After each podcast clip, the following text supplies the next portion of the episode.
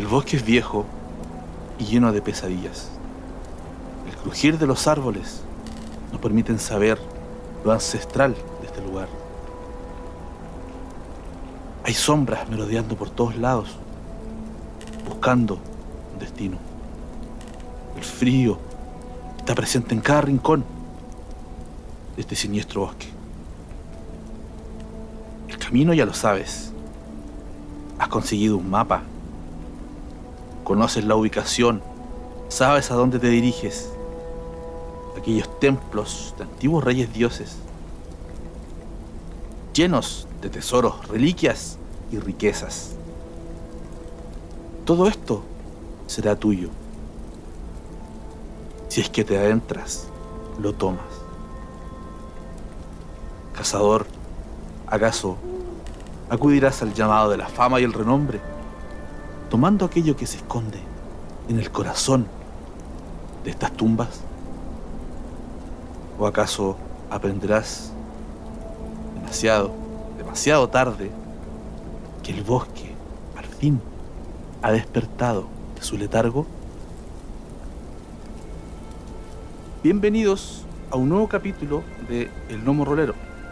Yo soy Brian y hoy vamos a adentrarnos en un oscuro bosque lleno de tesoros, misterios, tumbas y otras cosas. Pero eso dejaremos que lo descubran nuestros jugadores, Cristian y Luciano, que hoy interpretan a los cazatesoros y codiciosamente se internarán en las oscuras entrañas de este bosque. Pero antes, los voy a saludar. ¿Cómo están, amigos? Cristian, Luciano. Hola, hola. Acá bien. Un poco ansioso, nervioso, temeroso de lo que puede pasar en este bosque. Así que aquí, dispuesto todo. Por acá bien también, sí, hola. también ansioso, con ganas de, de, probar el juego. Me interesa harto y me, me llama harto la atención, así que súper bien. Expectante. Muy bien, me parece que tengan muy buenas expectativas del juego. Como ya saben, Cristian es prácticamente de la casa, todas nuestras mesas del número rolero.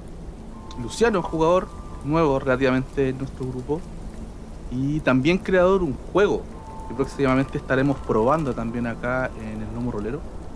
Un juego llamado Gran Limbo, lo hecho de pasar el dato. Es un juego sobre espíritus que deben recuperar sus recuerdos a través de este lugar mágico y misterioso en el que no recuerdan nada y deben lograr recuperar estos recuerdos para si finalmente definir su destino si ir, si volver, si quedarse. Nadie lo sabe. Así que atentos ahí que pronto lo estaremos probando en el canal. Por último les comento esta mesa está llevando a cabo en el servidor de Discord de Frecuencia Rolera, al cual pueden entrar a través de frecuenciarolera.cl pinchando el botoncito que dice unirte al Discord. Ahí encontrarán mesas como esta, variadas otras mesas y muchos temas de rol también para compartir y conversar. Y hecha esta invitación, vamos a empezar a adentrarnos en este bosque en el cual nuestros cazadores de tesoro Nima y Rebel se adentrarán. Primero vamos a ir imaginando esta fría brisa de a punto de atardecer que nuestros cazatesoros logran ver en el horizonte de bosques que se alzan en este gigantesco y frondoso eh, bosque. Muchos árboles oscuros no les permiten ver más allá de las propias copas de los árboles ante la entrada de esta tremenda boca, hecha naturalmente, vemos a nuestros cazadores listos y dispuestos para entrar. No tan listos, No lo sé, quizás ellos me lo puedan aclarar. Me gustaría una breve descripción de cada uno de ellos para poder imaginarnos con mayor detalle quiénes son y cómo son estos cazadores. Partamos con Nima. Nima está acariciando la hierba. Es un hombre maduro, un hombre de barba y bigote bien poblado, ordenado. Suele estar acariciándose el bigote mientras piensa. Lleva encima un montón de frasquitos, un montón de bultos llenos de hierba, llenos de cosas que él ocupa. Nima es un mago. Le dicen el fantasma. Su mirada es penetrante, oscura. Le vemos mirando hacia aquel gran bosque. Está pensativo y, por supuesto, se acaricia el bigote. Se lo acaricia largamente. Piensa que allá adentro está lo que él desea. Y es por eso que está aquí. Es por eso que ha hecho este largo camino. Es por eso que sus botas están cubiertas de polvo. Es por eso que sus guantes están manchados de tierra, de barro. Toma su daga, una daga bellamente hecha, llena de símbolos rúnicos, y saca un trozo de aquel, de la hierba. Huele la savia que sale. Mira el cielo, las, las aves de lo alto. Ve que las aves, unas aves que no, que no conoce, nunca penetran hacia el bosque. Y eso le da. le da malos aires. Piensa que que debe tener cuidado. Gracias, gracias a los dioses no está solo. Mira hacia un lado y ve a su acompañante. Unos ojos claros miran fijamente en la dirección del bosque. Están puestos sobre un rostro curtido por el tiempo y el clima. Unas ojeras profundas y oscuras unas cejas pobladas y grises. Eh, todo esto bajo la oscuridad de una capucha que suavemente, sin dejar de mirar al bosque, se retira de la cabeza, dejando al descubierto un pelo grisáceo con manchones negros de un color que alguna vez fue pero ya no es más. Eh, un pelo atado en una cola que lleva atrás, un peinado práctico, como el resto del atuendo de Rebel. Todo pareciera tener un lugar o una función. El cinturón con bolsillos extra y pequeños paquetes atados meticulosamente. Una mochila no lo suficientemente grande ni tan para ser molesta, ni tan pequeña para no poder llevar las cosas que necesita. Eh, unas ropas que son un punto medio entre algo cómodo para moverse y algo duro para protegerse. Y a un costado una espada, una espada que más que un arma parece una reliquia o un amuleto. Quizás lo único no realmente práctico del atuendo de Rebel, pero que sin embargo cada cierto tiempo lleva su mano a ella, como recordándose algo. Mira fijamente al bosque y se para recto inamovible, sintiendo la brisa y sin embargo lejos de ella. No mira a su compañero, pero sabe que está ahí y sigue mirando fijamente al bosque como a la espera de algo. Muy bien, cazadores. Sus mentes, sus cabezas saben que dentro de este bosque, en algún lugar, llevan un mapa por ahí que consiguieron. quizás para bien, quizás para mal, que les indica cómo llegar a este lugar, en el cual se ha profesado que hay riquezas, hay tesoros, reliquias, un sinfín de cosas que podrían solucionar la vida de cualquier hombre por estas tierras. Solo ustedes sabrán hasta qué punto son capaces de entrar en este lugar para obtener dichas cosas. Como todos saben, por muy largo o corto que sea un viaje, todos comienzan con un primer paso. Y así vemos cómo este par de cazadores se adentran en este bosque. Podemos ver cómo de inmenso y frondosa arboleda se traga directamente a estos cazadores en la oscuridad. La que comienzan a caminar, a avanzar. Un paso bastante rápido. La entrada del bosque no es tan frondosa como ya les advirtieron que se pone más adelante. Entre crujir de ramitas, de hojas secas por las cuales transitan, pueden escuchar diversas aves, animales. Parecen estar muy cerca de ustedes, pero cuando ustedes echan un vistazo a su alrededor, se dan cuenta que están completamente solos. No hay aparente fauna cercana a ustedes. Me gustaría saber cuáles son los pensamientos que tienen nuestros cazadores respecto a este lugar. ¿Cuáles fueron los rumores que les llegaron?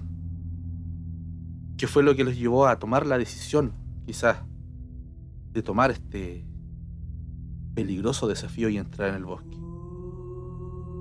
Rebel em, va con paso firme mientras camina, ¿cierto? Pisa ramas, eh, remueve hojas y se da vuelta a mirar ocasionalmente los ruidos de dónde provienen, sin embargo, no le sorprende la ausencia de vida. En su mente, mientras caminan, pasa la idea de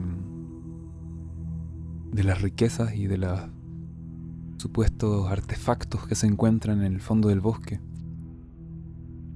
Eh, esperando quizás la remota posibilidad de que alguno de ellos le ayude a, a completar su misión, la misión de, de desenmascarar a un importante noble que por casualidad y por destino Rebel vio algo que no debía ver. Y ahora sabe que en algunos rincones del mundo, de este mundo, hay fuerzas que no comprende y que no entiende pero que sin embargo siente esta necesidad de oponerse a ella. Piensa que, además de la riqueza, que siempre viene bien y se necesita, quizás alguna de las magias o artilugios que se encuentren en este lugar le puede ayudar a, a desenmascarar a este noble y a tomar venganza de, de él y de su posición.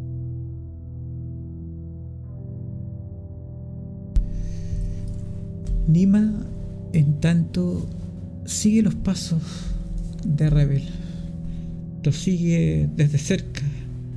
No quiere perderse. A diferencia del, contrabandista, Nima no es tan. no es tan diestro. No se mueve tan bien por estos lados. Pero es un hombre determinado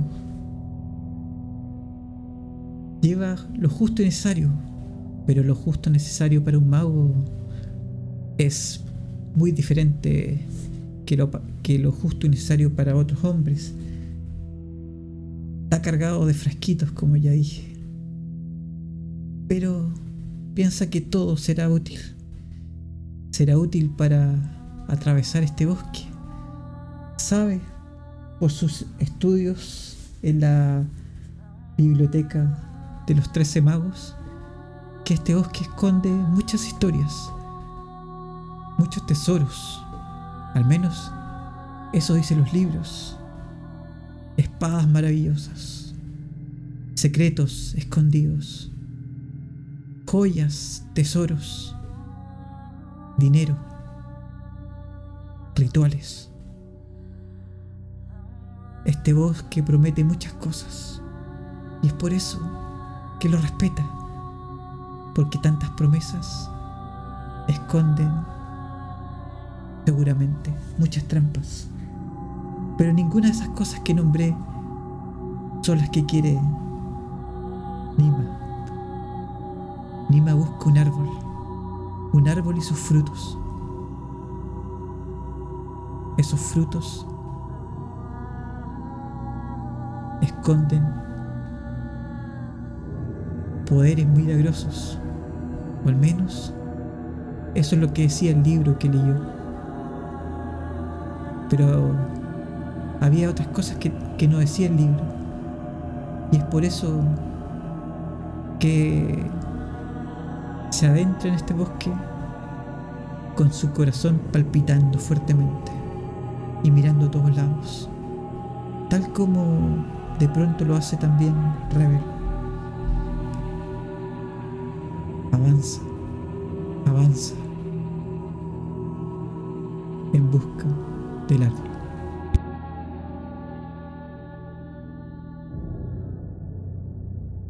A medida que ustedes avanzan, llenos de ilusiones y esperanzas sobre este maravilloso lugar cual les hablaron,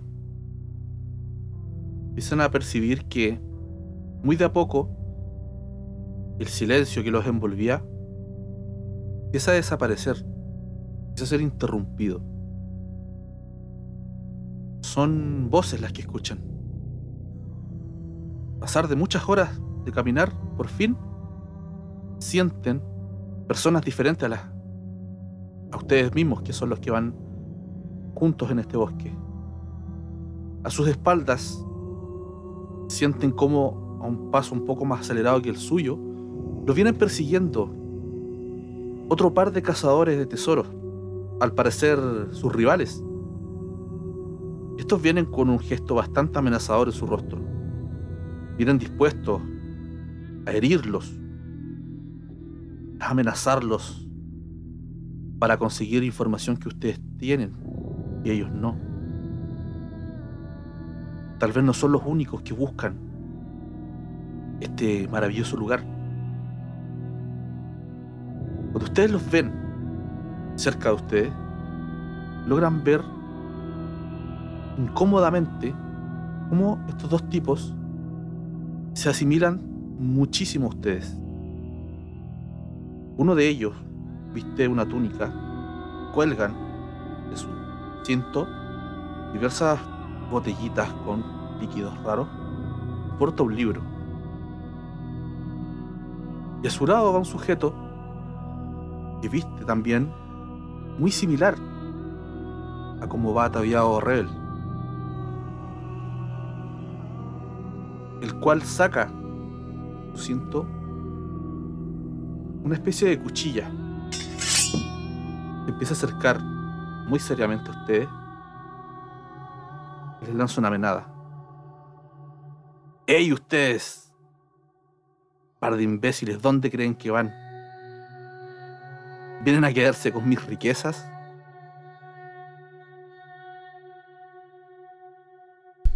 ¿Riquezas? ¿Qué riquezas? En este lugar solo hay bestias y vegetación. Si tú sabes de riqueza, por favor, dime. Te sigo, te acompaño. No sé nada de riquezas. No se hagan los imbéciles, todo el mundo sabe que en este bosque se esconde una tumba, la tumba del antiguo rey, el cual fue enterrado con todos sus tesoros, sus reliquias. Ve a cantarle el requiem a ese rey si quieres. Yo me voy por este lado. Me disculpo, señores. Rebel, ¿cómo reacciona a esta situación? Em, Rebel, mientras se acerca a esta persona con el cuchillo, se queda parado en su lugar, como que no da ni un paso atrás y durante esta interacción lo mira, lo mira intensamente y dice, bueno, si es saber común, ¿Por qué no están en este momento en la tumba, saqueando esos valiosos tesoros? ¿O acaso están perdidos? Curiosamente vamos en la misma dirección. Pero por ahí un buen amigo me contó que ustedes obtuvieron el único, tal vez, mapa que nos puede llevar directamente a este lugar. Y que si son tan amables y no quieren que les haga daño, me lo pueden ir entregando por las buenas. Y lo hace haciendo un gesto bastante como de técnica de combate con el cuchillo, amenazándolos de que claramente sabe usarlo. ¿Mapa? Mm, tenemos muchos mapas. Mm, mapa del bosque, tenemos por lo menos unos tres. Mapas de otras zonas, unos tres, cuatro más. Te, te vendo uno si quieres. No sé, ¿cuánto estás dispuesto a pagar por el, por el mapa? Dinero no te voy a dar. No traje dinero a este lugar. Bueno, dame esa, esa espadita que tienes. Eso me parece valioso. El tipo mira hacia atrás a su compañero, el cual ha estado todo el rato inamovible, sin hacer ningún gesto, y con un simple movimiento de rostro hace que inmediatamente este sujeto, de momento violento, se calme. Baja su cuchillo y lo guarda. Les dirige a ustedes dos una mirada bastante intensa, que Rebel, de la misma forma que lo estaba mirando, por un segundo tuvo la sensación, no físicamente, sino que interna, de que ese tipo fuese una especie de reflejo del mismo. Hay mucha similitud entre ustedes, rasgos bastante curiosos. Pero prefiero que me lo detallen ustedes. ¿Qué son esos gestos o actitudes que tienen estos dos sujetos que lo hacen parecer irrealmente similares a ustedes? Rebel se da cuenta en este momento, primero de que él mismo eh, tenía todo este tiempo la mano sobre esta espada, antigua espada que lleva en un costado. Eh, casi no se dio cuenta en qué momento la puso ahí. La retira, suavemente. Luego, al mirar a este sujeto, se da cuenta del cabello canoso, eh, de las facciones duras escondida por algunas de las sombras que se proyectan sobre todos los sujetos de este claro o de este espacio del bosque. Pero lo que más le llama la atención es una cicatriz que se asoma en el cuello del, de este sujeto, la que se parece demasiado a una que tiene él, Rebel, pero en el otro hombro, en el hombro izquierdo.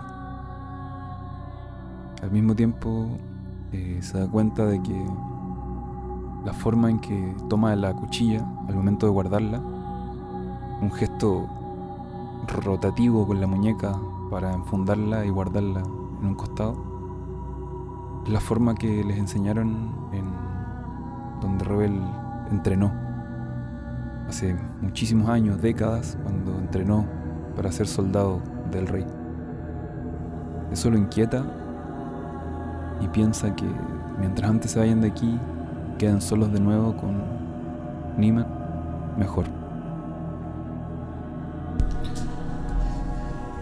Nima está observando a estos dos individuos y también poco a poco empieza a darse cuenta que hay cierta similitud con este hombre, el de los fresquitos, el de los, el de los bolsillos, de las correas. Eh,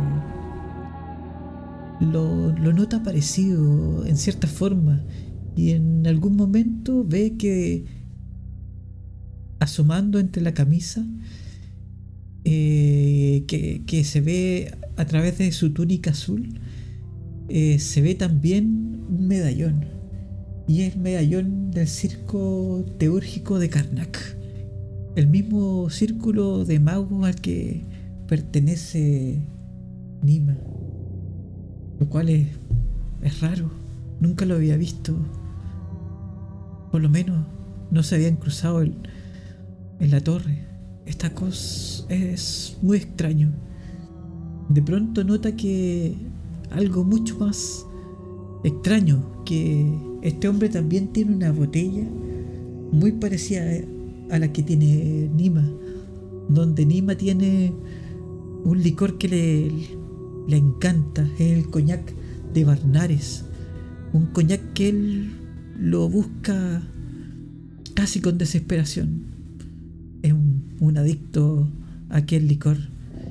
Y ver que aquel individuo también tenga una botella, una botella que es muy distinguida porque es negra, con algún. con una figurita de un.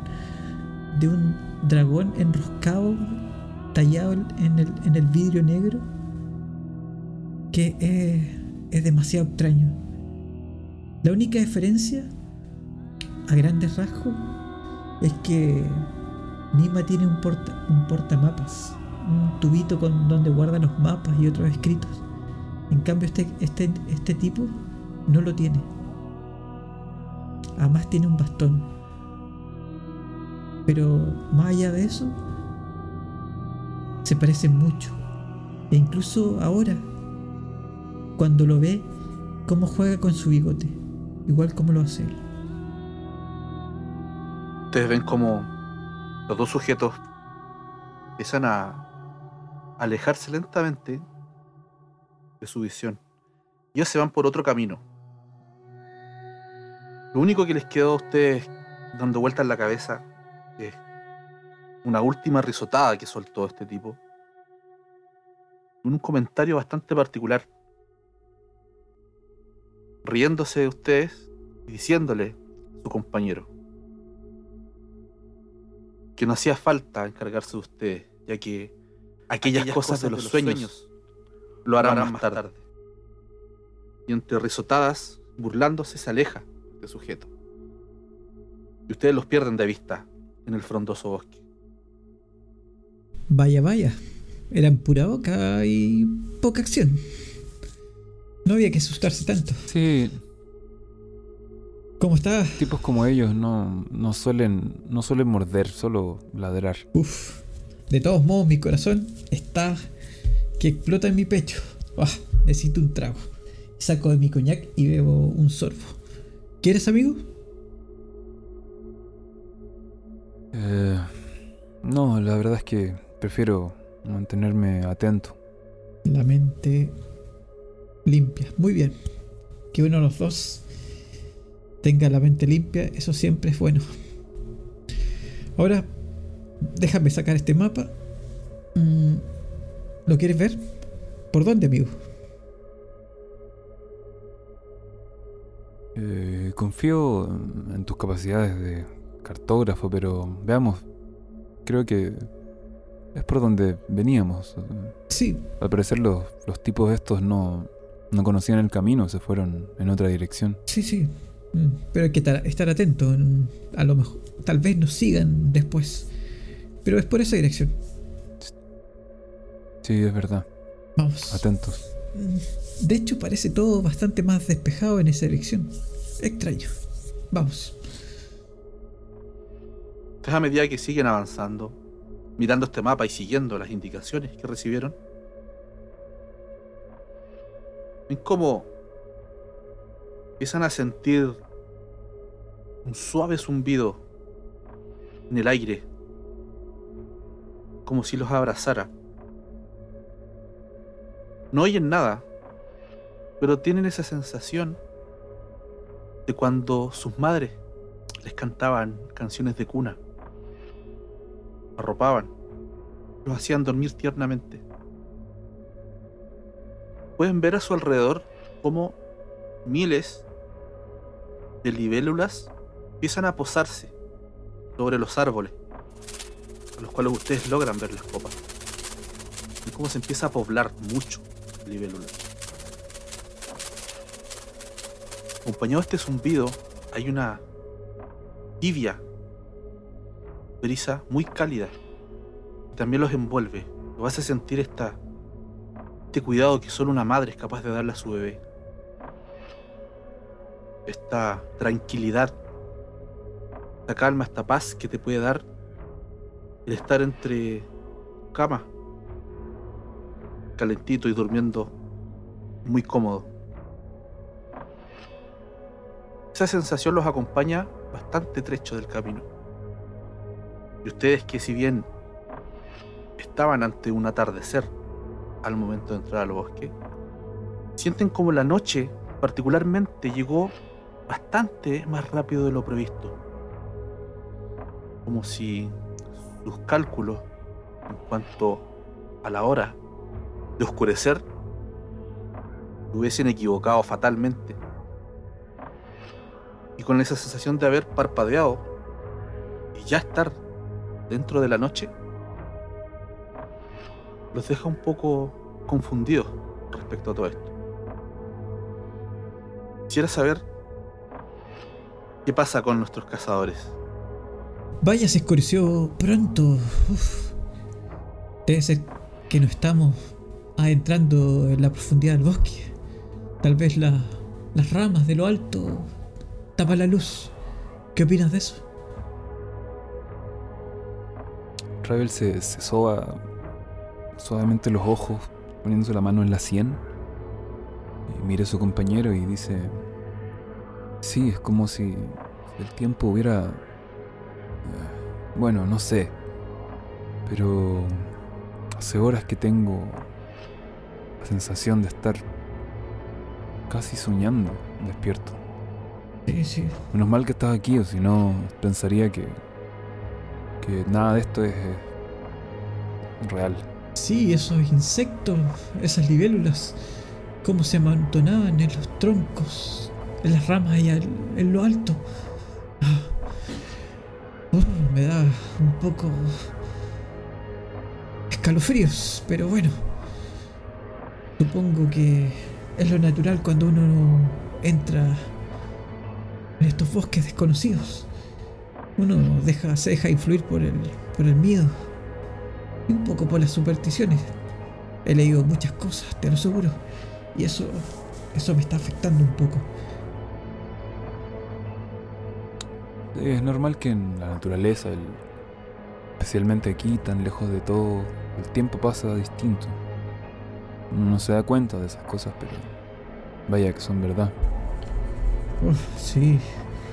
Quisiera estar en una buena posada, en una buena cama, darme un baño caliente, ah, leer un buen libro la luz de las velas antes de dormir. Creo que eso haré cuando vuelva. Ojalá que no volvamos con las manos vacías. Eso, eso suena bastante bien. Que la verdad es que no sé si ni siquiera el mejor de los baños la mejor de las posadas me ayuda a conciliar el sueño. Hace días que no, no lo logro, meses incluso, ya no sé cuánto tiempo. Quizás tenía que venir al bosque y eso era todo lo que faltaba. Posiblemente sea eso. O posiblemente sea que no veas suficiente coñac, amigo mío, y te ofrezco un trago.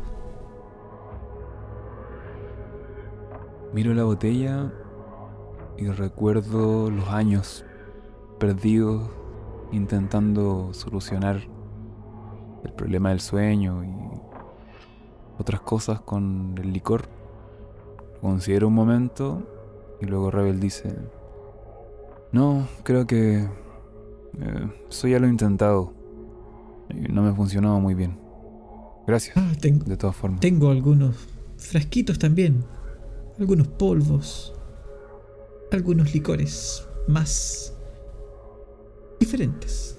Si quieres dormir, te los puedo dar posteriormente si quieres. No en este momento, obviamente. No queremos bajar la guardia. Sí, por ahora mantengámonos en- con los ojos en la misión. Sí, me parece. Pero recuérdame, tengo un frasquito que te tira al suelo, te tumba y te hace descansar. Puede que tengas algunos malos sueños entre, entre medio, pero Descansarás, te lo aseguro. No lo olvidaré, lo tendré definitivamente en cuenta. Sigamos un poco más, que está muy oscuro. Vamos hacia aquel roble. Me parece que es un buen lugar. Muy bien, cazadores. Asimismo, como ustedes lo mencionan, se ha vuelto bastante oscuro. Las estrellas que brillan fuertemente en el cielo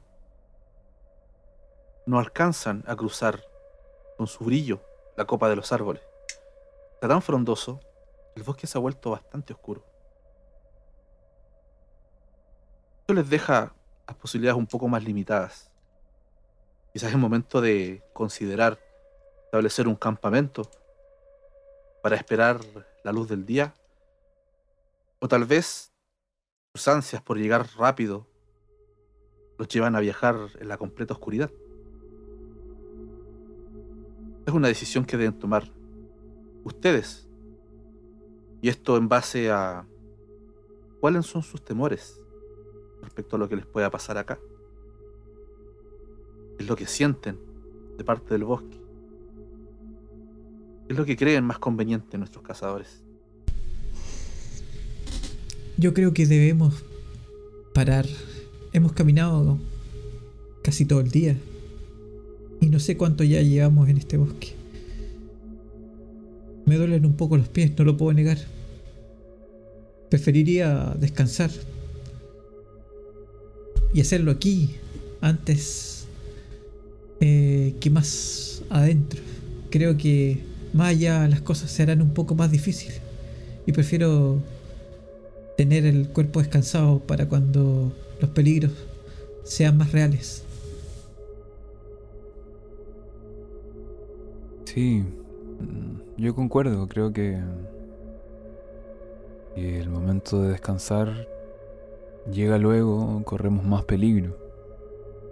Mejor hacerlo ahora y el viejo roble que señalaste está frente a nosotros parece ser un buen lugar, como cualquier otro, pero un poco mejor. Me parece. Y bueno, este tronco se ve firme. Nos dará cierta cobertura contra el viento.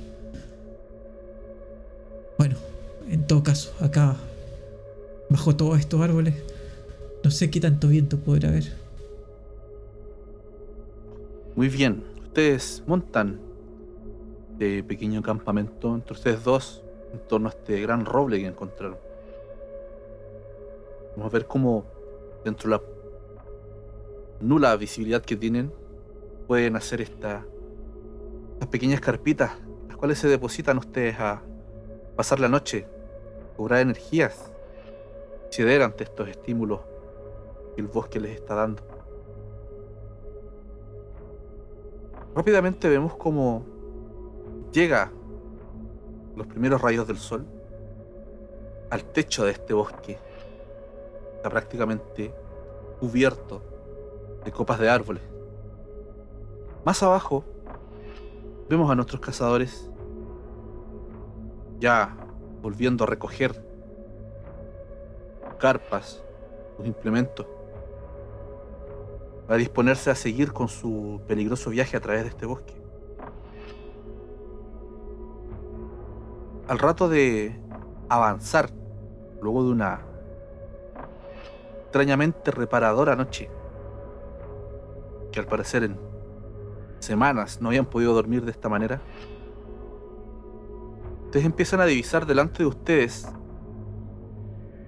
una especie de cementerio que no estaba contemplado en el mapa que ustedes tienen. Pero ahí está, delante de ustedes. Tiene bastantes lápidas, la cual ustedes pueden enumerar la cantidad de asesores que el rey en su momento tuvo, que están acá, cerca de la tumba de este olvidado rey. Pero quizás nuestros cazadores nos pueden contar algo más sobre esta antigua civilización. Quizás saben de algún mito que todavía se cuenta acerca de esta cultura.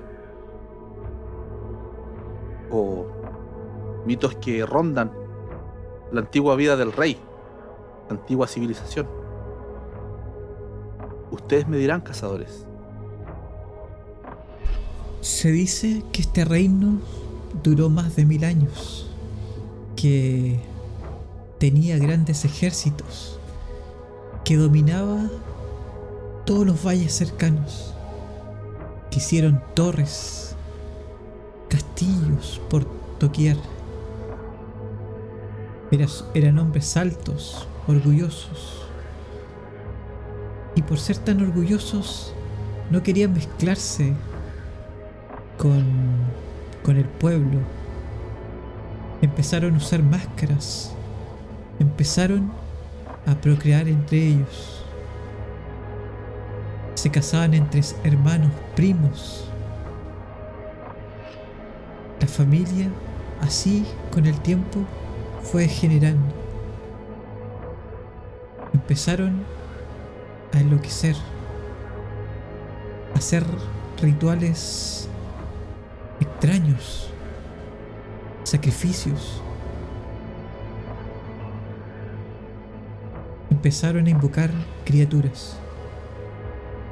Criaturas para satisfac- satisfacer deseos pervertidos.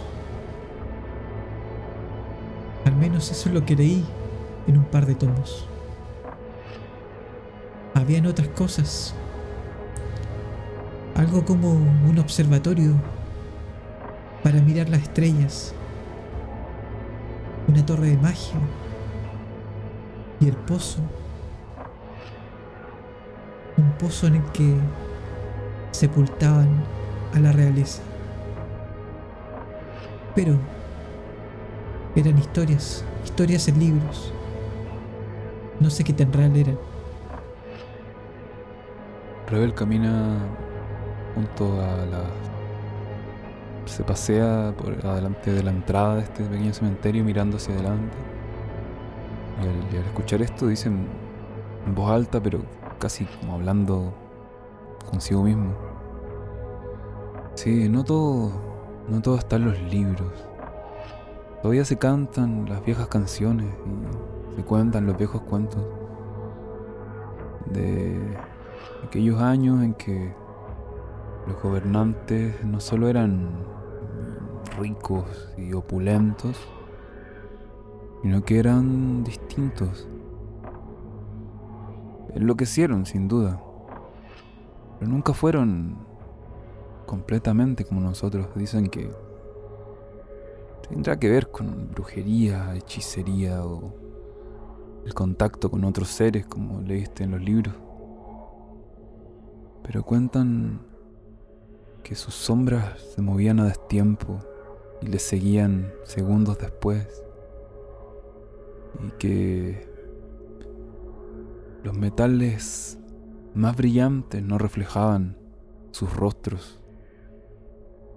Incluso he escuchado que no podías herirles con armas normales.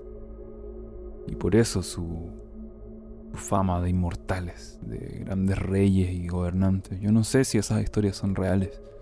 A mí me las contaban cuando pequeño y crecí escuchándolas en cuentos, en relatos. Los viejos siempre meten algo de su cosecha en todo esto, pero algo debe haber de cierto. Bueno, el cementerio no aparecía en el mapa y por el aspecto de todo esto no parece que hubiera alguien hace mucho tiempo por aquí. Es verdad. Pero si eran tan poderosos, tan omnipotentes, no hubieran terminado así. Supongo que ni mis libros, ni tus cuentos, ni las canciones son tan reales como pretenden ser. Seguramente hay algo de verdad, claramente. Tarde o temprano, todo lo que es carne tiene que morir. Pero si no eran carne, si no eran de carne, como insinúas, hay cosas que están hechas de otra materia. Bueno, pero ¿para qué asustarnos con cuentos? Estoy diciendo tonterías. Mira esa tumba. ¿Qué dice ahí? Mm, no logro. No logro leer lo que dice. Es una roca muy vieja. Está. Está limpio, sí, le sacó el polvo. Está. bastante. ilegible. Me gustaría saber más de la gente que vivió aquí. Tal vez podamos adentrarnos en este cementerio. Total, acá están todos muertos. Ustedes este cementerio lo están divisando tanto a distancia, no están obviamente dentro de él. A medida que ustedes se empiezan a acercar lentamente a este lugar, empiezan a notar una serie de cosas un tanto fuera de lo común. Para empezar, Nima, nuestro fantasma, empieza a sentir bastante borrosa tu visión. Necesitas prácticamente entrecerrar tus ojos para poder ver con claridad. Por otro lado tenemos a Rebel, que tuvo una muy reparadora noche. Sin embargo, lo abruma una intensa y muy fuerte ganas de acostarse, de seguir durmiendo. Me vi que ustedes se acercan en estas condiciones que los empiezan a afectar a ambos. Empiezan a escuchar gritos y sonidos de eh, eh, diversos animales. Lo raro que estos animales son animales nocturnos. Les pueden oír ciertas cigarras, búhos. Animales que ustedes saben son de la vida más bien de noche. Pero aún así están aquí a plena luz del día escuchando todos estos animales, todos estos ruidos. Cuando ustedes se comienzan a acercar, les corta el paso una enorme figura, peluda, bastante redonda. Al poco acercarse notan que es un oso. Está en hibernación, inconsciente, tirado enfrente de ustedes. Se nota un sueño bastante liviano. Es bastante raro ver a este tipo de osos hibernando a plena luz del día, justo aquí en medio del camino frente a ustedes. Me gustaría saber en este punto, cazadores, qué es lo que van a hacer. Silencio, silencio. ¿Qué hacemos? ¿Qué hacemos, Rebel? ¿Qué hace un oso durmiendo así? Esto es muy, muy inusual. Nunca había visto Debería, un oso durmiendo en un lugar tan abierto y desprotegido. debería estar en una cueva. Es extrañísimo. Hay que rodearlo. Quizás. Quizás está. Está muerto. Y quiero acercarme un poco No, como para ver si puedo ver el sonido de su respiración. Yo cuando hace eso, Rebel, yo retrocedo y me escondo detrás de una lápida. Muy bien, cazadores, creo que vamos a hacer la primera tirada de esta sesión. Una tirada de riesgo, la cual ustedes van a intentar pasar a este lugar de cementerio de lápidas sin despertar a este singular animal que se encuentra hibernando.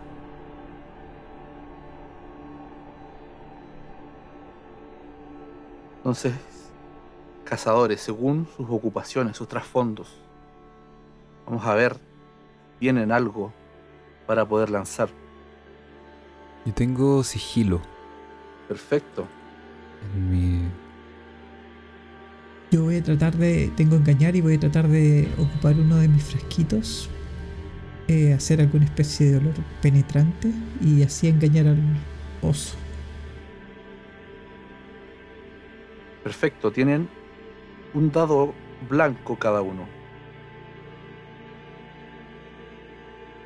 Entonces aquí es donde les pregunto, ¿quisieran aumentar probabilidades de éxito sumando un dado blanco a cambio de un pacto con el diablo? ¿O quizás sumar también otro dado oscuro a cambio de poner en riesgo su integridad física?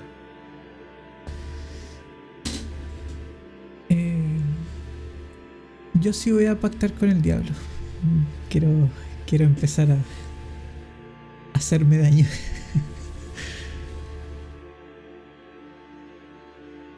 Bien, te ofrezco otro dado, pero sea cual sea el resultado, en esta maniobra, sea lo que sea que intentes hacer para esquivar a este oso, una de las botellas tú la vas a utilizar con tu acción.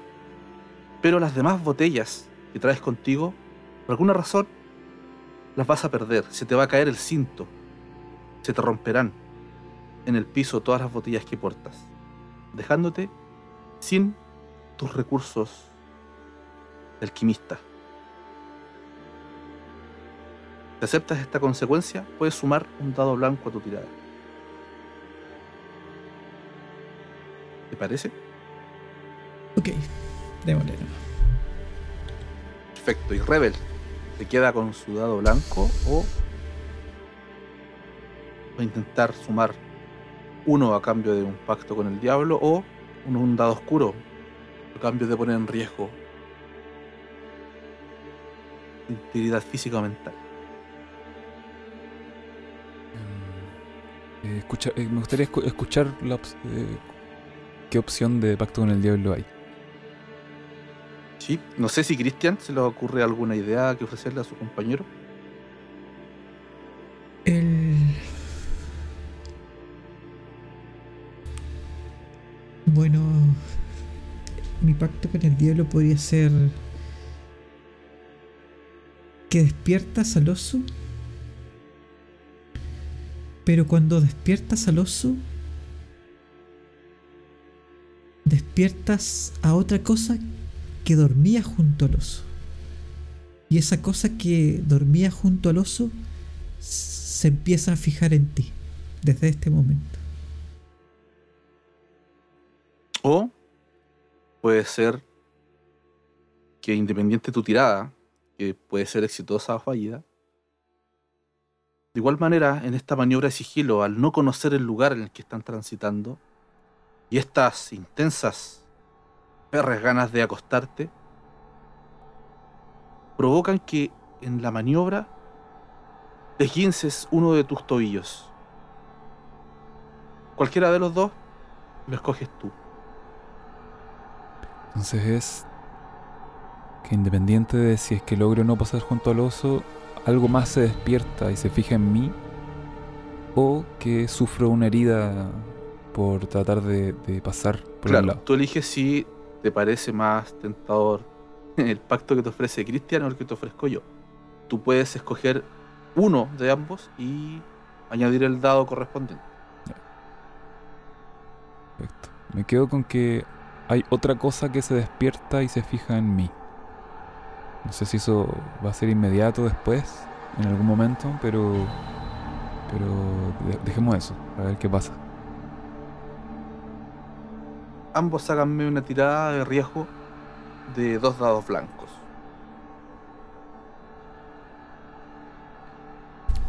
Tiré dos cuatros. Oh, un 6, perfecto. Un uno. Y tiré un 6. Muy bien, entonces, cazadores. En esta maniobra evasiva que van a hacer para intentar pasar de este enorme oso que yace frente a ustedes,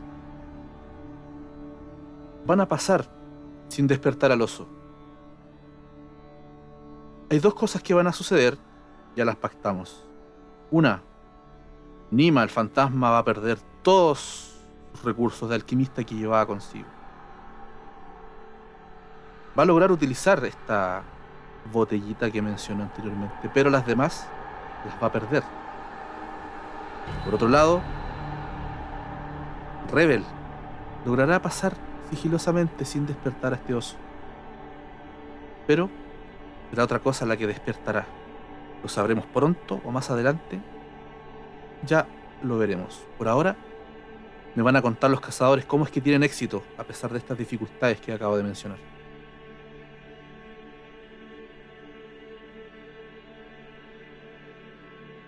Nima está escondido detrás del de aquella tumba, de aquella lápida. Y cuando ves acercándose a, a Rebel, eh, de inmediato procede a, alejarse y rodear al oso por el otro lado. Lo hace con sumo cuidado, pensando que de esa forma, eh, si se despierta, el oso seguramente se fijará en el contrabandista y no en él. Está tan confiado, tan confiado que cuando ya eh, lo tiene bastante lejos aquella bestia, eh, se descuida. No ve que hay una pequeña, una pequeña zanja más adelante y tropieza. Lo vemos caer por esa ladera haciendo un ruido como de Da vueltas y vueltas hasta el fondo y en ese momento ¡pah! choca contra contra el final de aquella zanja. Está un poco magullado, está un poco desorientado. Pero eso no es lo peor. Todos los fresquitos que, que poseía, que son media docena, están regados en, en la caída. La mayoría irremediablemente rotos. Sin embargo, está bien. Se toma lo- los brazos, el cuerpo y no tiene ningún hueso roto, no, ninguna herida. Maldición, digo. Y después observo hacia el lugar donde está Rebel. Rebel pasa, ¿cierto? Por un costado, por el costado contrario del oso. Tratando de pisar suavemente, cosa de que cada uno de sus pasos sea como un sonido del bosque más, que no llame la atención. Y al pasar justo al lado del oso, se da cuenta de que no hay posibilidad de que despierten a este animal. Escucha los frascos romperse. eh, y entiende que hay algo más haciendo que este animal esté dormido. Por un momento siente el impulso absurdo y espontáneo de seguir la misma suerte. Como si para él fuera tan simple echarse a dormir. Se da cuenta de que no ha sentido un sueño así en mucho tiempo. Ese deseo de realmente dormir. Y mientras piensa esto, sus pies automáticamente lo llevan al otro lado y mirando hacia atrás ve al animal que sigue inmóvil. Y a su compañero que se incorpora junto a él. Le dice, bueno, supongo que ya no hay de estos eh, polvos de sueño que tanto decías. Eh, creo que no. Ah, me, me, me, me, me meto el dedo así al ojo, lo refriego así. Oh, mm, creo que me golpeé en la cabeza. Veo un poco borroso. Ah, eh, salgamos de aquí, avancemos más adelante. Pa- todo parece más oscuro. Vamos. Eh, necesito un trago más adelante. Más adelante empiezan a transitar entre medio de estas interminables lápidas. De ser un cementerio bastante extenso. La gente que rodeaba al rey era numerosa. Lo pueden ver, la cantidad de tumbas. De repente empiezan a dejar de ser tantas lápidas a medida que ustedes avanzan a través de este abandonado cementerio. Empiezan a ver jardín de estatuas de piedra que van reemplazando poco a poco estas lápidas. Ustedes ven al cielo, o lo que alcanzan a ver a través de los árboles, y ven que están en pleno día, pero sienten una temperatura bastante baja, como que si fuera de noche. Siguen oyendo estos ruidos de animales bastante característicos de la vida nocturna. Empiezan a sentir sus hombros pesados, pies como si el piso fuera de barro. Les cuesta un poco el andar. Cuando le prestan atención a este jardín de estatuas que empieza a abrirse ante ustedes, no hay nada fuera de lo común en ellas, excepto que todas llevan unas especies de máscaras. Algunas de las estatuas no llevan la máscara. Pueden ver cómo estas máscaras por el tiempo o por el andar de otros han caído. Máscaras de piedra en el piso. Dejan ver estatuas sin rostro. Caras lisas, planas. Ustedes siguen avanzando a través de estas estatuas. Cada vez es más fuerte este deseo de querer dormir, de descansar, de cubrirse de este frío que empieza a invadirlo. Como si el sol, en vez de calentarlos, los enfriara más. Buscando a ustedes algo de luz, pueden ver en el cielo una especie de batalla temporal, la que ven tanto el sol como la luna, en ambos hemisferios en el cielo, opuestas. Ninguna predomina sobre la otra. Pero sí sienten este cansancio. De alguna forma los arrastra hacia abajo. Los trata de tirar al piso. ¿Qué es lo que pasa por sus cabezas, cazadores? Lima está bastante desorientado. Piensa que la caída. En la caída se debió golpear la cabeza, tal vez. Porque siente este cansancio, siente. Siente como si ha, ha estado caminando en, esta, en este cementerio, en este bosque, por demasiado tiempo. Siente como si el peso del viaje se apoderara de su corazón.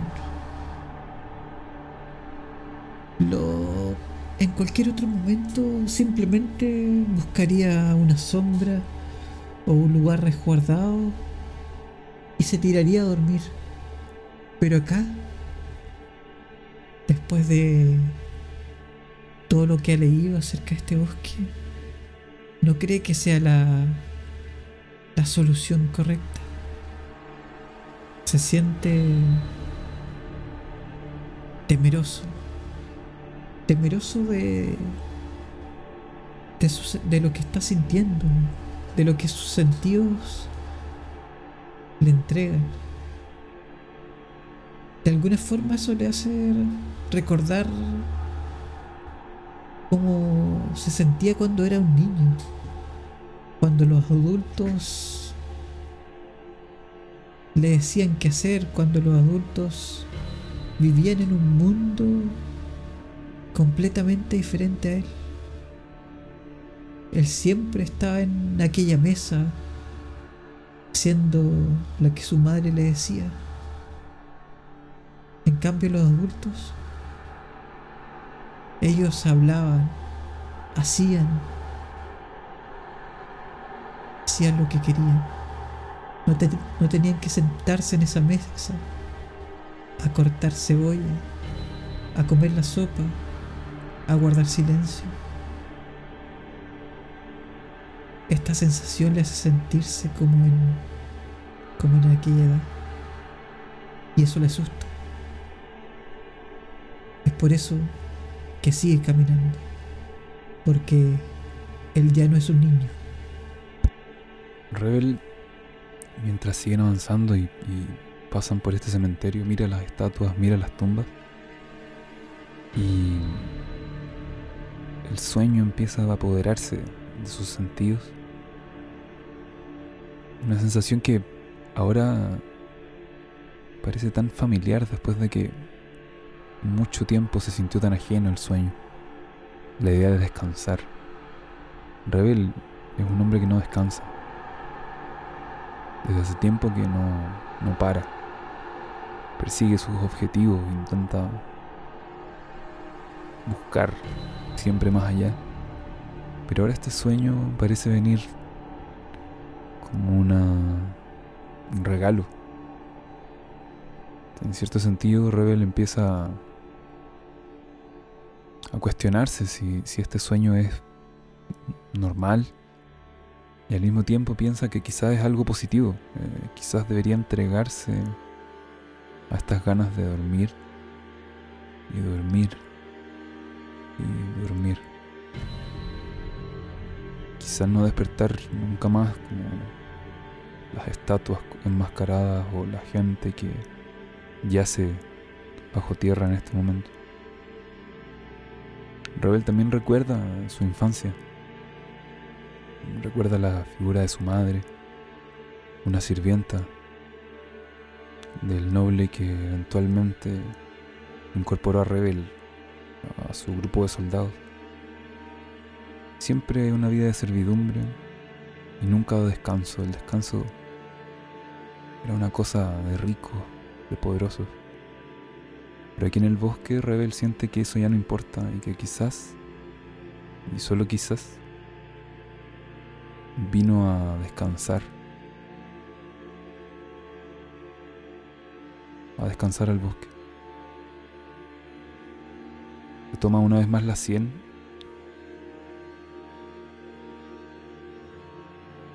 Y frente a las palabras de Nima, como que reacciona un poco, aunque estos pensamientos siguen flotando en su cabeza. Avancemos un poco más. Intenta. Intenta avanzar un poco más rápido, pero sus piernas son. se mueven en cámara lenta. A diferencia de antes, ahora es Nima el que encabeza la procesión. la procesión. Ni que fuéramos a un cementerio. Es extraño, es extraño ir adelante. Confiaba en el. en el contrabandista. Pero ahora. Nima, ¿Qué cosa? dame. dame ese coñac que andas trayendo. Por fin, una buena idea. Toma. Límpiate esa garganta. Rebel toma la botella. Rebel toma la botella. Por un momento pareciera que se la va a empinar para beberla. Pero luego se echa un- unas gotas, un, un chorro de coñac en las manos y se lo echa en la cara. Se golpea la cara con las manos llenas de alcohol y intencionalmente hace que entren en sus ojos para ver si eso le despierta. Y siente una chispa, algo, un momento de claridad, pero cuando el líquido se empieza a secar, vuelve este aturdimiento y los ojos le pesan. En este momento, cazadores, suceden dos cosas.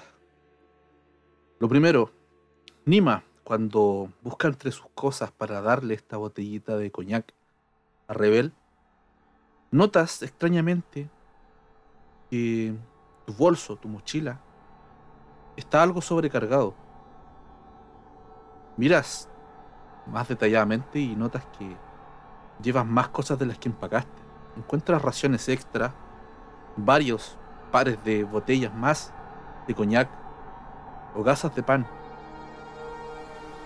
Muchas cosas que tú no empacaste, muy útiles, pero que están ahí sin explicación. Por otro lado, Rebel está sucumbiendo ante este deseo de descansar, de dormir, de casi fallido intento por despertarse con este coñac. justo cuando te das esta, esta palmada con cuñaque en la cara, escuchas a lo lejos el grito de un oso.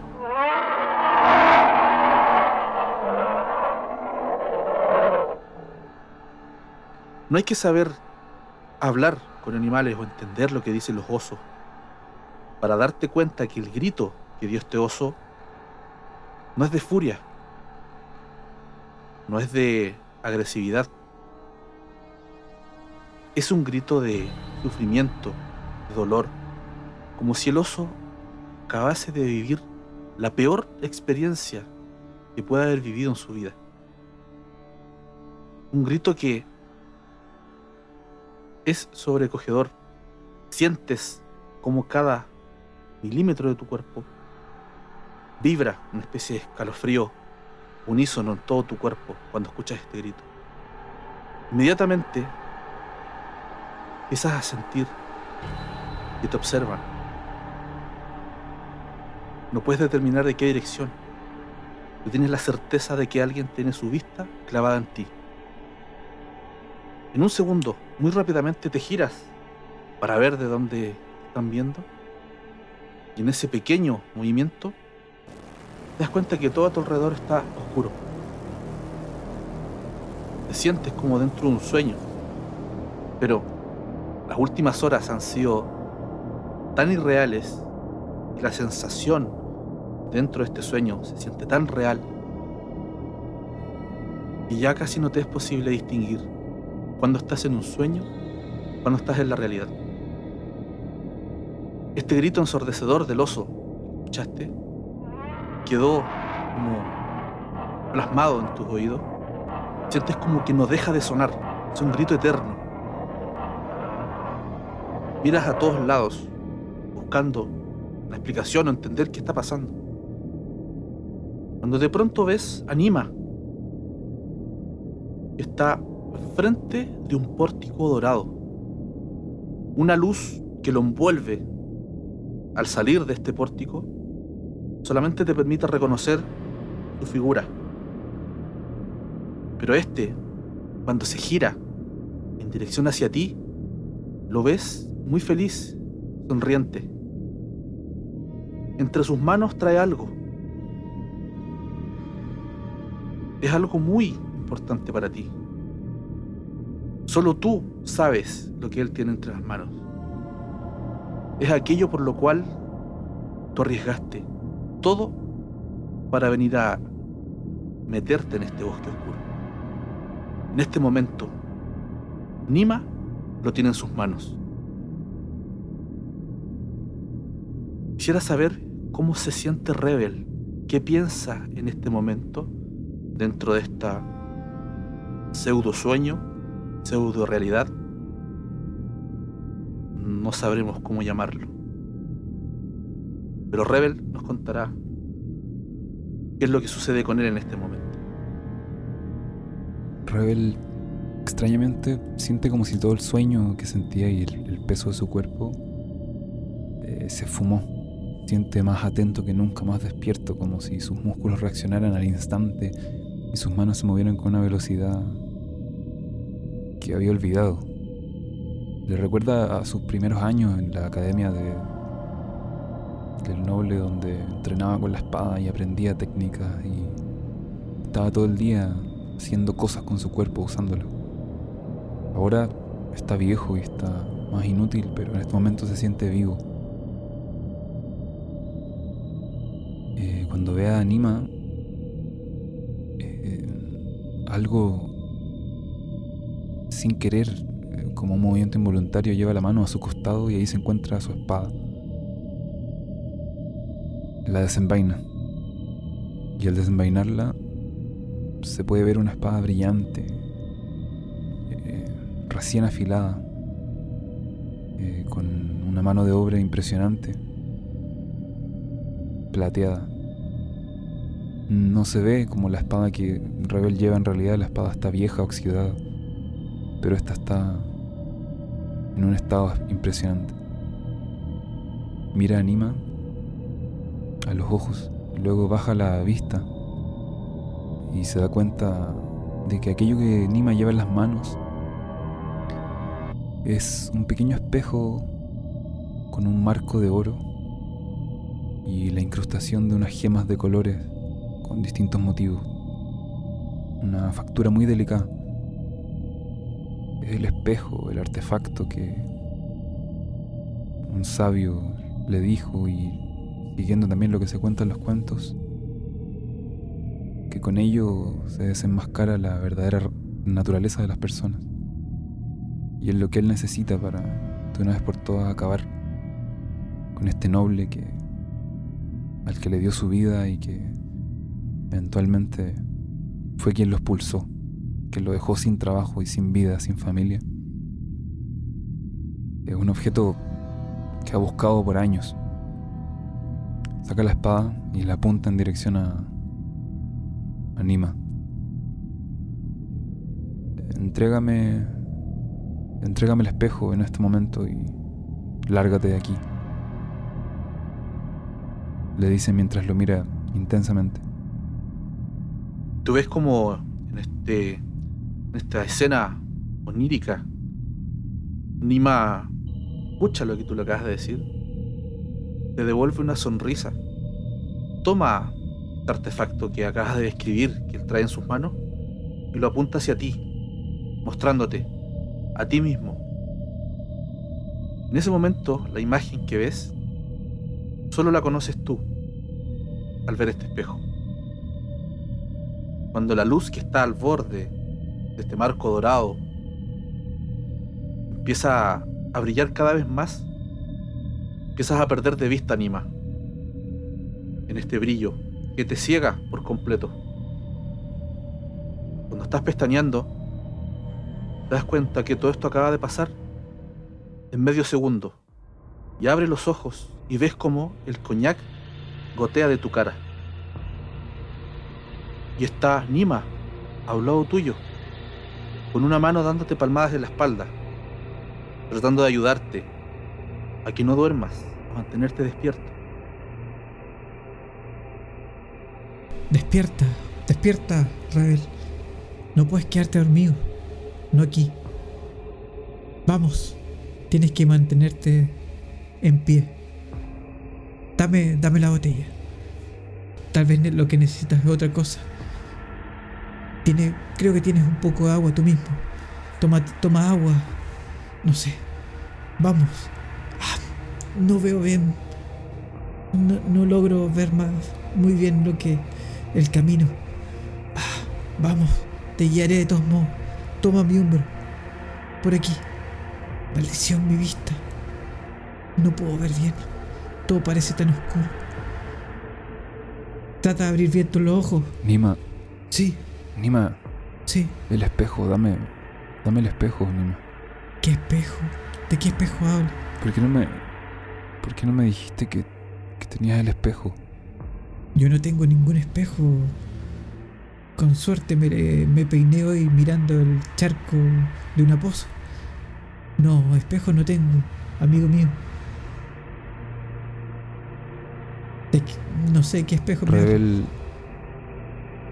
mientras Nima lo ayuda a incorporarse y Rebel abre y cierra los ojos lentamente.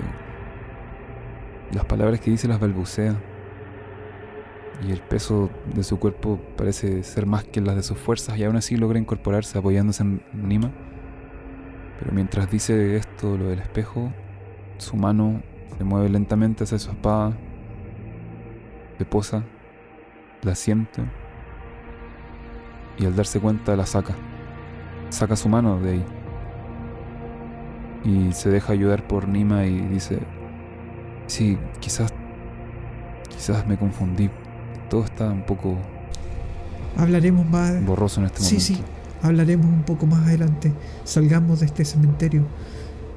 De haber algún lugar mejor que este. Tenemos que salir de aquí. Sí, avancemos.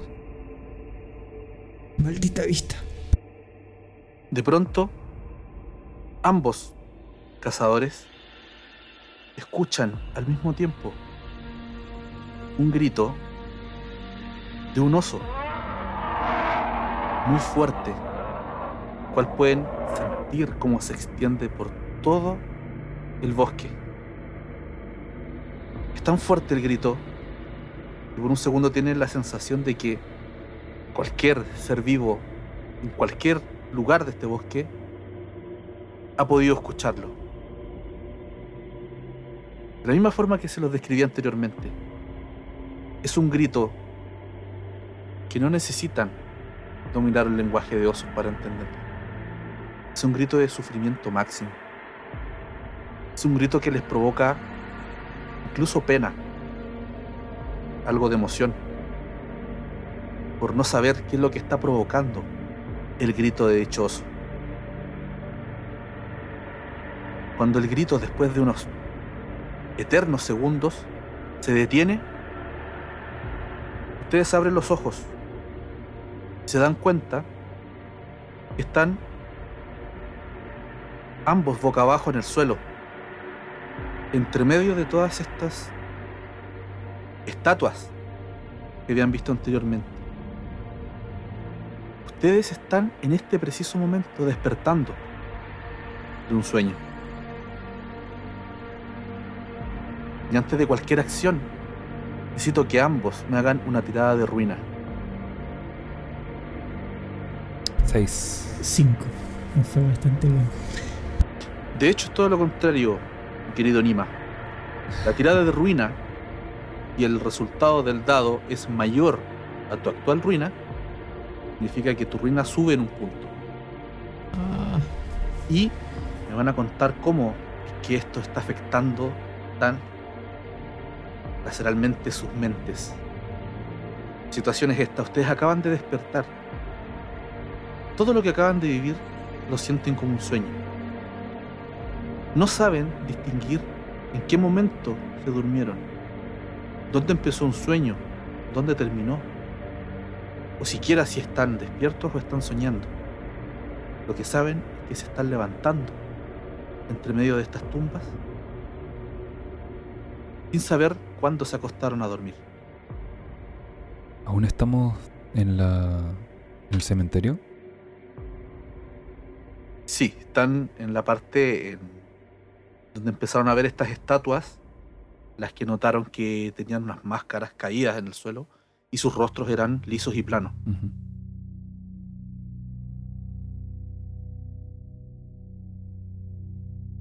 Eh, Rebel siente se siente extrañado. Las últimas cosas que he vivido parecen ser mentiras. El encuentro con los con los cazatesoros, el oso. Como que ahora le hace sentido que todo haya sido tan tan sencillo, tan tan extraño. Eh, siente que ahora está despertando y que siempre ha estado aquí. De cierta manera empieza las cosas de su pasado empiezan a ser borrosas.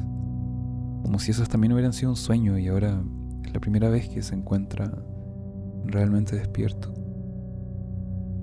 Incorpora, se limpia el polvo de los pantalones y de la ropa.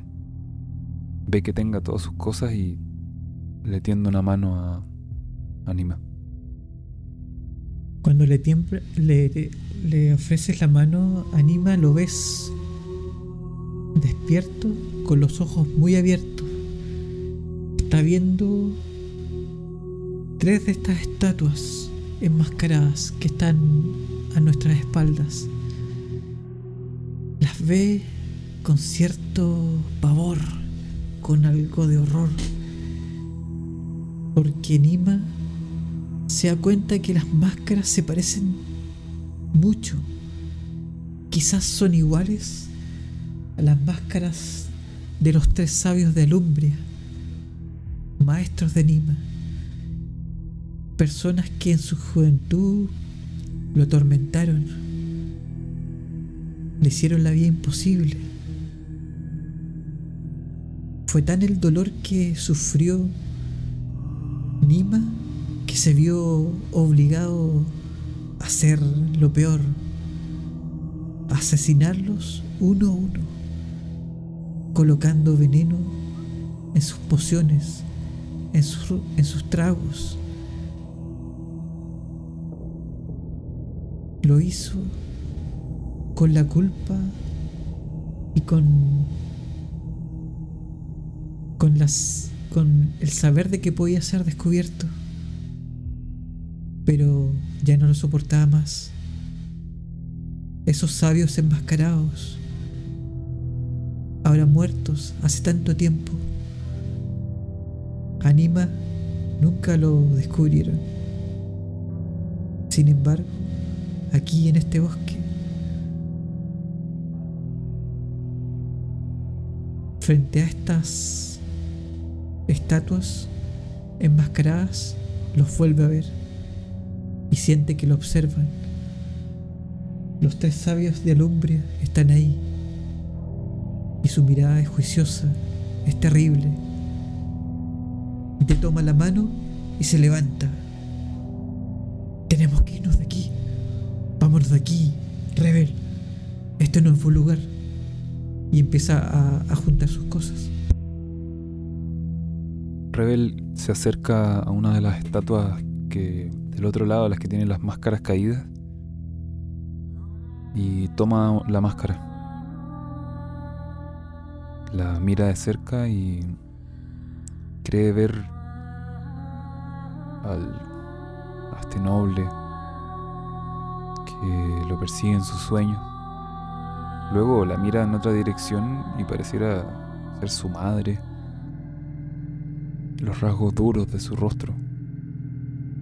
Y luego, al dar la vuelta y mirarlo por el otro lado, hace la demanda de ponérsela sin llegar a hacerlo, solo como un gesto. Y piensa que la máscara en verdad es su propio rostro. Toca nuevamente la sien con los dedos. Guarda la máscara en la mochila y va donde Nima. Sigamos. Nima. Sí, sí, vamos, vamos, alejémonos de este lugar. Hay que salir pronto. Ojalá, ojalá fuera todo más iluminado. Está demasiado oscuro. Está demasiado oscuro. Está demasiado oscuro. Está demasiado oscuro. Escucho una voz que dice en algún lugar. Está demasiado oscuro. Está demasiado oscuro. Mientras ustedes caminan, intentando avanzar, alejarse de este lugar que acaban de visitar, los anima con una especie de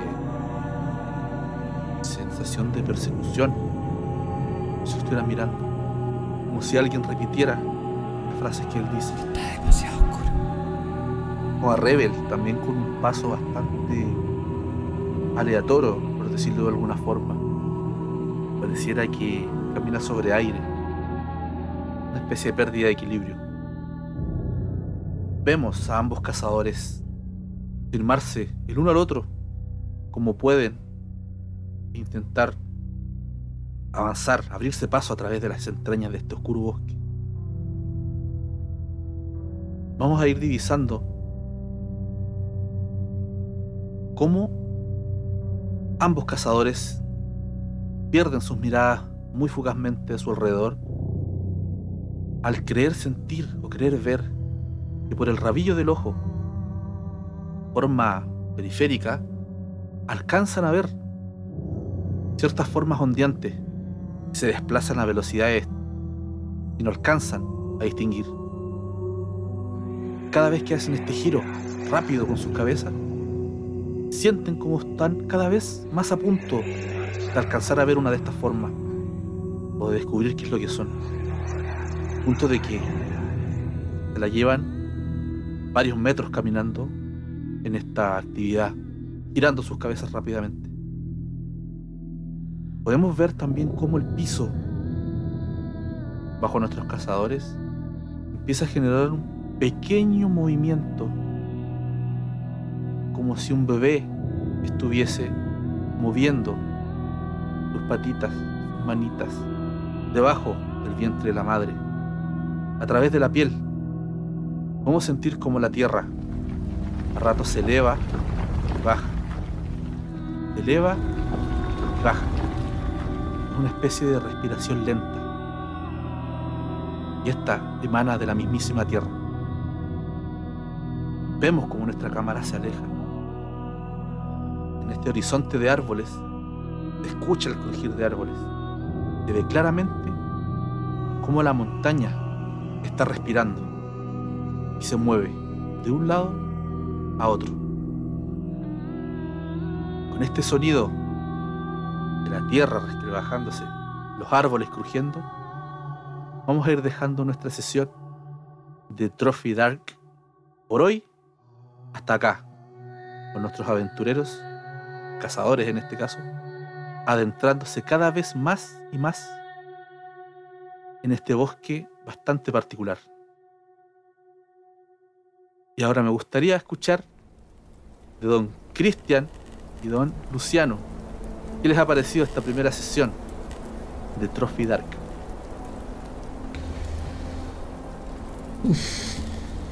bastante inmersiva de alguna forma.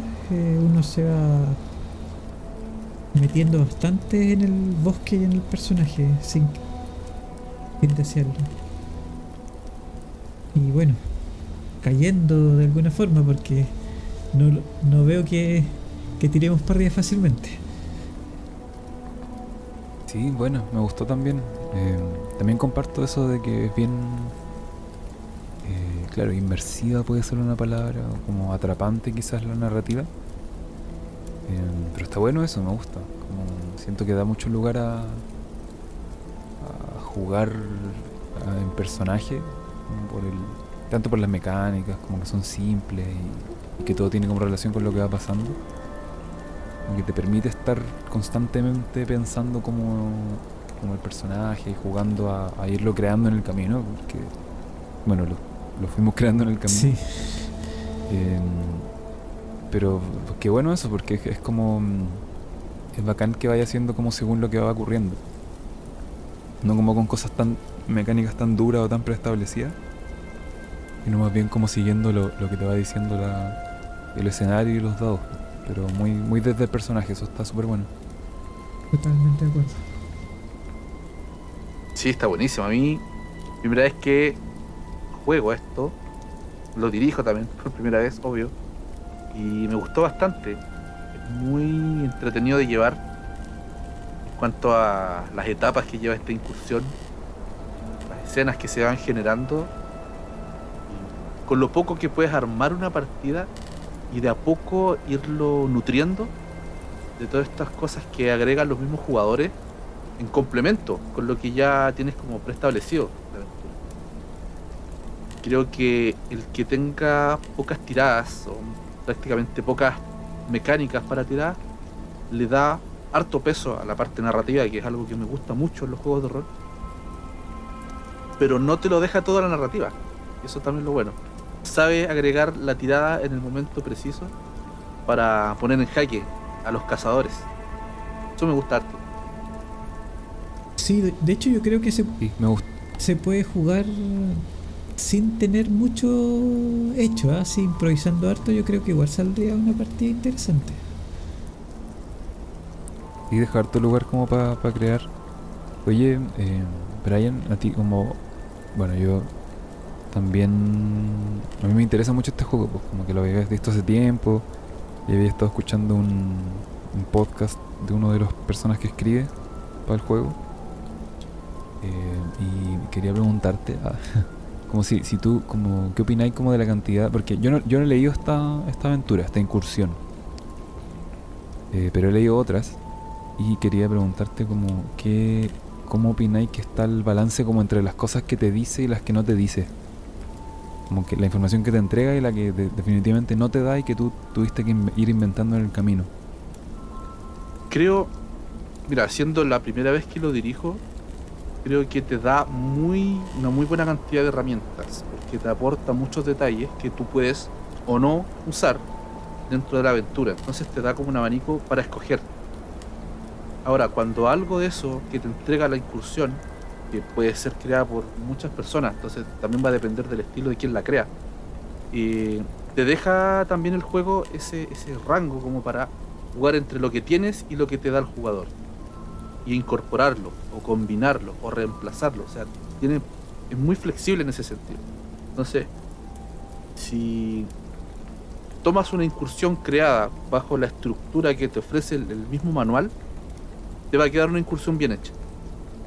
Porque después simplemente lo complementas con la narrativa que te van agregando los jugadores, que también es necesario que tengan ese compromiso con la narración y, y con conseguir el, como el mood del juego, que es esta decadencia dentro de un bosque lleno de cosas, eh, se saca mucho, se saca mucho. Entonces, como decía al principio, con poco puedes armar mucho. Completamente. Sí, eso, eso está bueno, ¿no? Ahora, yo lo que hice igual fue leer esta instrucción y fui tomando varios puntos que te da para usar y fui viendo cuáles me interesaban más o encontré yo que tenían sentido después de haber leído toda la, la aventura y las iba destacando o iba tachando algunas.